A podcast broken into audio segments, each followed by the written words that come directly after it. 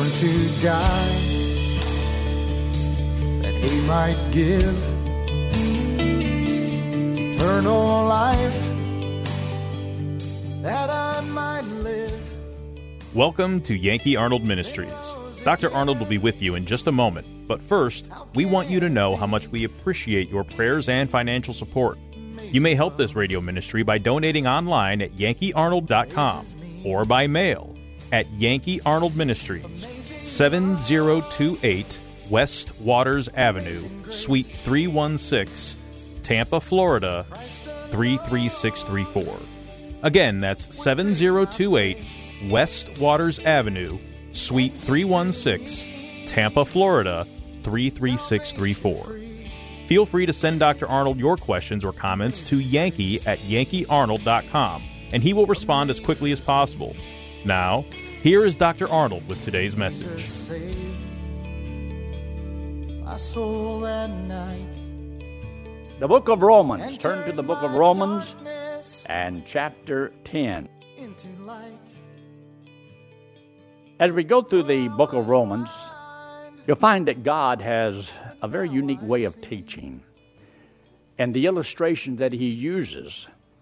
And uh, you'll find that many times God will even give you warnings uh, before judgment. And uh, He did that with Israel. But Israel just didn't pay Him any mind. And uh, God had told them over and over again what He was going to do and how He was going to have to chase them as a nation. But there was always a remnant, always a remnant of those that believed. And um, one day the Lord had to chew out Elijah when he says, I'm the only one left. Everybody's gone and forsook you but me. And the Lord said, Ah, shut up. I got 7,000 haven't bowed the knee to Baal. Well, he didn't know it, but God did. Isn't it wonderful that God knows? And it's not always based upon what we know.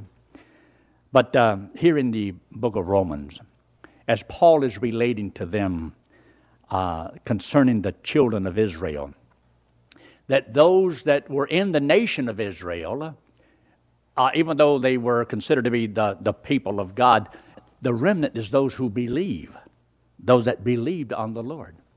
And so they were believers within the nation. And uh, just like we have believers in all nations around the world. But because of, uh, you know, hard heartedness, not all nations believe on the Lord. There's a lot of believers in America, but I would not say at this point that America is all for the Lord. I think far from it. And so there's a price that we as a nation will pay, even though as an individual, God can still bless us, but many times as a nation, see, we have to suffer right along with the judgment that might come, upon a nation. But anyway, here in the book of Romans in chapter 10, look there in verse 16. They have not all obeyed the gospel. It does state that Israel had the gospel and that the gospel was preached to them. But it says, For Isaiah said, Lord, who hath believed our report? So that's a, a past tense when you're talking about 700 years before Christ came. And that faith cometh by hearing, and hearing by the word of God. So people were saved by hearing and, uh, and trusting what they heard. And that's why it says, Blessed are the feet of them that preach the good tidings. Uh, remember this uh, even at times when God would chasten his people, and he could take the ten northern tribes and put them into Assyria, uh, they could still be a light to the, the worst people on the planet. And then, whenever God took them into Babylon, they could have been a tremendous testimony wherever they were. And we hear stories about certain things that did happen, like the story of Esther, and uh, tremendous stories. But God wanted the nation of Israel to be a light to the world. But Israel disobeyed God. God had to chase them, and so He scattered them all over the world. And yet, wherever they went throughout the whole world, could they not have told the people wherever they went about Jehovah? could not they have still been a light to the world? You see, in the uh, book of Acts, he told them, he says, Go into all the world and preach the gospel to every creature. Well, after a while, see, there were a multitude of believers there in Jerusalem, but they never went into all the world until great persecution came upon the first church. And then, because of great persecution, they were scattered. And the Bible says, and they went everywhere preaching the word. There's things that sometimes happens in your life where God may have to, in order to get the gospel to a certain place, because there's certain people that are desirous and want to know. You'd be surprised how God may move in your life to get you to a certain place at a certain time and you can't figure it out. Why did this have to happen? Well, because God is God. And God knows what needs to be done. And God just seems to take the liberty to do whatever God wants to do. With Israel, uh, God had told them over and over again, He had warned them, He gave them the gospel, and He says, Have they not heard? See there in verse 18. But I say unto you, have they not heard? Didn't they get the gospel? Didn't they know? And the answer, of course, is yes, they did. And it would always refer back to some scripture. And here he says, Yea, verily, their sound went into all the earth, and their words unto the ends of the world. Now, we're talking about the sound and the words of the gospel, because that's what it's talking about. That, that's the context of what he's talking about here. Even you'll find out in the Apostle Paul's day, he says, and the gospel was preached into all the world. You say, well, maybe it was just the known world. But whatever it is, that's what God said. And he says, their words went into the ends of the earth. And look what he says in verse 9. But I say, did not Israel know? First, Moses said, I will provoke you to jealousy by them that are no people, and by a foolish nation I will anger you. So God, yes, would set Israel aside for the purpose of blessing others so that it would make Israel jealous. Have you ever seen a boyfriend girlfriend type deal? Where sometimes a girl will flirt with another guy just to get this guy to be jealous? Uh, I tried a little bit of that this week. I won't tell you the whole situation, but trying to get somebody to get jealous of somebody else. no, it wasn't me and Betty. Know, it was somebody else. But uh, I thought it was a good. She knows what I'm talking about. And um, oh, so much I want to say, and I can't. But anyway, it was for the purpose of making them jealous. You see there in verse 20, but Isaiah is very bold and said, I was found of them that sought me not. I was made manifest unto them that asked not after me. But to Israel he saith, All day long have I stretched forth my hands unto a disobedient and gainsaying people when he's talking about stretching forth his hand, uh, the gospel is God stretching forth his hand. See, whenever you and I give the gospel to somebody, that's the way that God stretches forth his hand. Um, look there in Isaiah and uh, chapter 59. Just hold your place here, but look in Isaiah 59. And you'll see a verse that uh, really kind of jumps out of the page at you. Look in Isaiah chapter 59 and look in verse 1. This is on page 764. And verse 1 says, Behold, the Lord's hand is not shortened, that it cannot save, neither his ear heavy, that it cannot hear. But your iniquities have separated between you and your God, and your sins have hid his face from you, that he will not hear. See, because of sin that separates between us and God, see, you know, every time we do the little wallet illustration, we show that it separates us between us and God. Well, this is what this is talking about. But he says, My arm is not so short that it cannot save, you; like it can't reach you. That's one of the greatest things that I, I like about the gospel, is that God is able to save anybody who believes. And that you and I are supposed to present the gospel because that is the hand of God. Uh, in the book of Isaiah, in chapter 53, when he talks about the arm of the Lord talking about Christ, the power of God, the arm of the Lord, the right hand of God. He is his salvation, it's the Lord. And he has reached out into all the world because God wants the whole world to hear the gospel. This good news. Uh, go back here to Romans in chapter uh, 10, where it says, He has reached forth His hands all the time trying to get people, Israel, to believe. So then he comes into chapter 11 and he says, I say then, hath God cast away his people? Well, there is a part of the nation that God has, but those who believe, the remnant, no. But God also says in several other places, as you'll read here in the book of Romans, uh, that um, they, it looks like He did cast them away. And uh, so you wonder, well, what is this really talking about? Did He cast them away or did He not? And if you look over there in, um, look, look in verse 15. For if the casting away of them be the reconciling of the world, what shall the receiving of them be but life from the dead? So it appears that they were cast aside temporarily for a reason. But to give up on the people and that there's no more hope for Israel, this is why you have some people talking about you know, this covenant theology where everything that was promised to Israel, since Israel has totally won, then they're no more, and now it's just the church, and the church is going to bring in the kingdom. No, what God promised to Israel belongs to Israel. And there's people today that teach that there is no more Israel. There is a Israel. There is the land of Israel. There is a people of Israel. And they will be put back in their land. They have been put back in their land. And everything God has promised concerning Israel will be fulfilled, just like He said. The church is not Israel, they're not the same.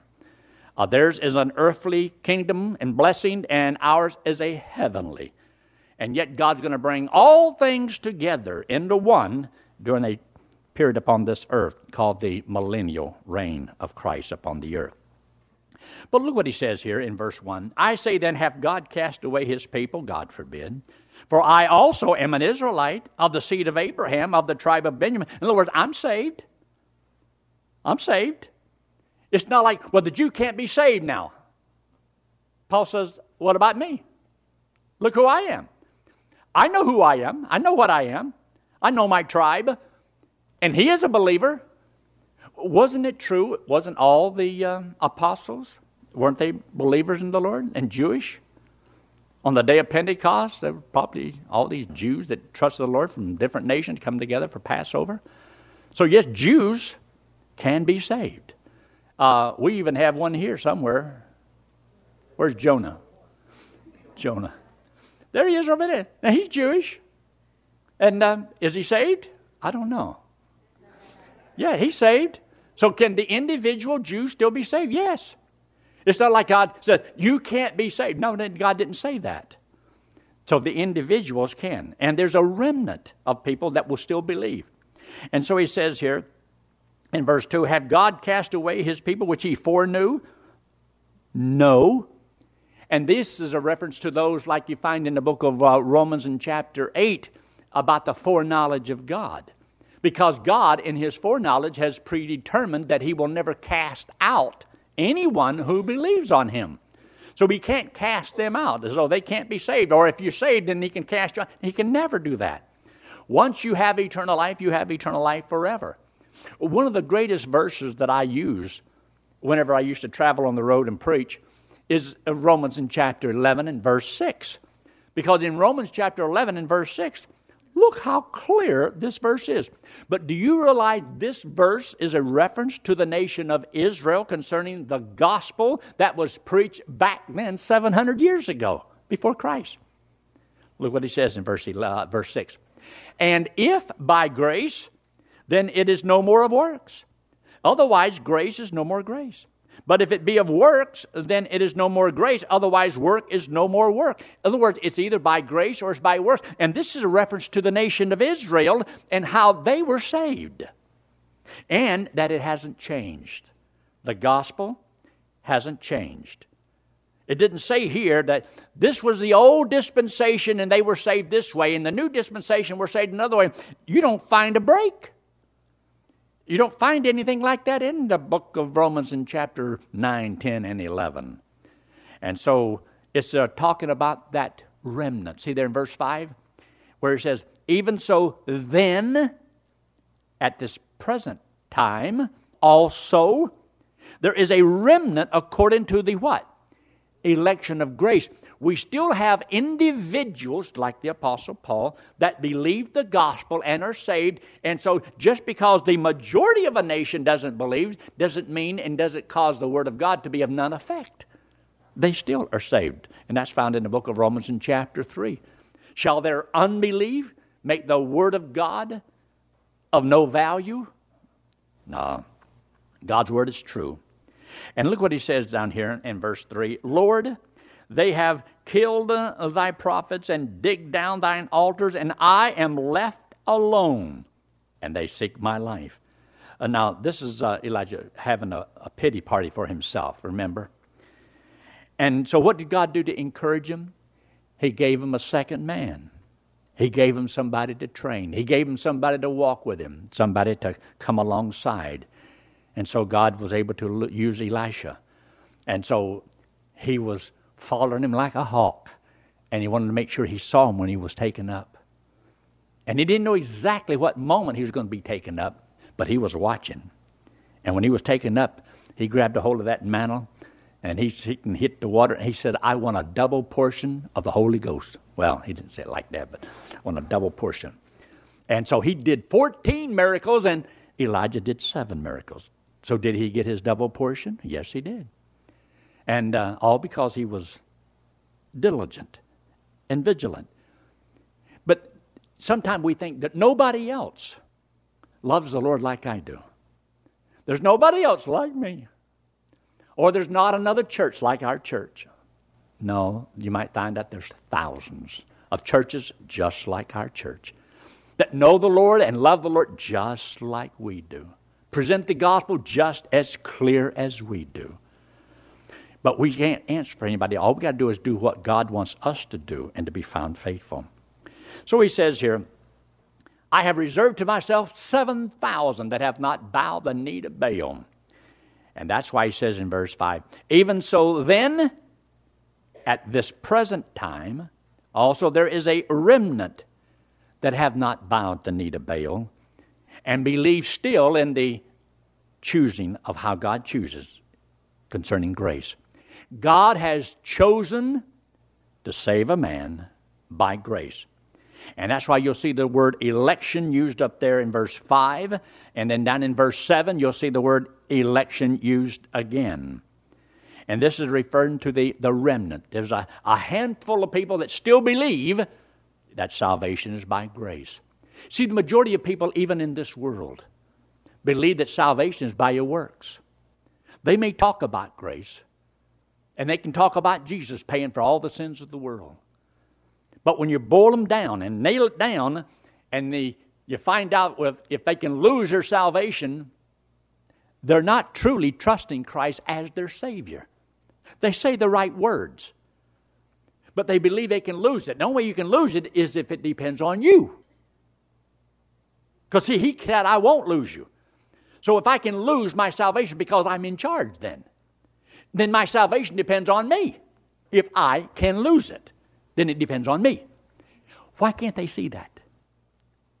Do you see that? Are y'all awake out there? All right, let me know that you're awake. So they don't see it, they don't, and it's because the Bible says they're blind. They're blind. They can't see it. And God says, concerning the nation of Israel, they're blind in part. Now, I want you to see two words that's mentioned over here in verse 25. Look in verse 25, where it says, For I would not, brethren, that you should be ignorant of this mystery, lest ye should be wise in your own conceits, that blindness in part. They see some things, but not all things, not enough things. But what was the advantage of the Gentiles? They believed it. And then it says there, until the fullness of the Gentiles become in. In part, fullness. In other words, those are not the same thing. Something that's in part and something that's full. We'll look at this as we go through here. But there's a, a remnant of people that see it and understand it and believe it. It's just like we had a lot of kids that went to Bible college, thousands of kids that went to Bible college. A few got it and saw the difference, really understood the clarity of the gospel. And for 30, 40, 50 years later, they were still just like they were back then because they got it. Some people change. Some people, let, they really didn't catch it. Because how can you really go against what you see and understand and believe and know to be true?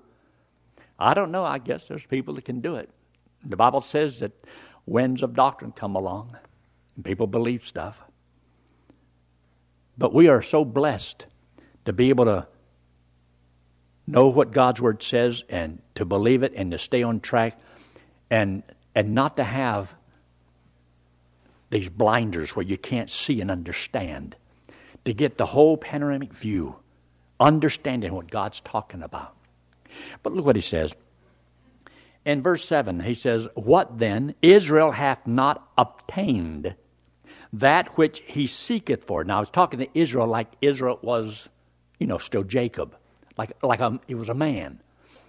And so, as you study this and you go through here, look at Israel as though Israel is a, an individual. And God is dealing with this individual. And he says, hath not obtained it. Why didn't Israel obtain it? Well, because they were trying to be saved by their works. And God had already determined that He's going to save them by grace. And so, if you look there in Romans in chapter 9, look at it real quickly again. See there in verse 11 For the children being not yet born, neither having done any good or evil, that the purpose of God according to election might stand, not of works. See, that was true back then when it began as a nation. That God says, not everybody, just because you are the nation of Israel, doesn't mean you're my child. And that's right down in verse 8 of chapter 9. It says, That is, they which are the children of the flesh, these are not the children of God. They're in the nation of God. And if they obeyed the law and offered the right sacrifices, they could have the same blessings of anybody else. And even in our nation, see, there's laws that God has put into this world. If a lost man obeys certain laws, he can have the results that a Christian can have. For example, I got five acres of land, you got five acres of land. I'm saved, you're lost. I work my ground, he works his ground. I dig up my ground, he dig up his ground. I fertilize, he fertilizes. I plant, he plants. Rain on mine, rain on his. Which one's going to grow? Both. So it rains upon the just and the unjust. And if he obeys certain laws, then he can have the benefits of obeying those laws.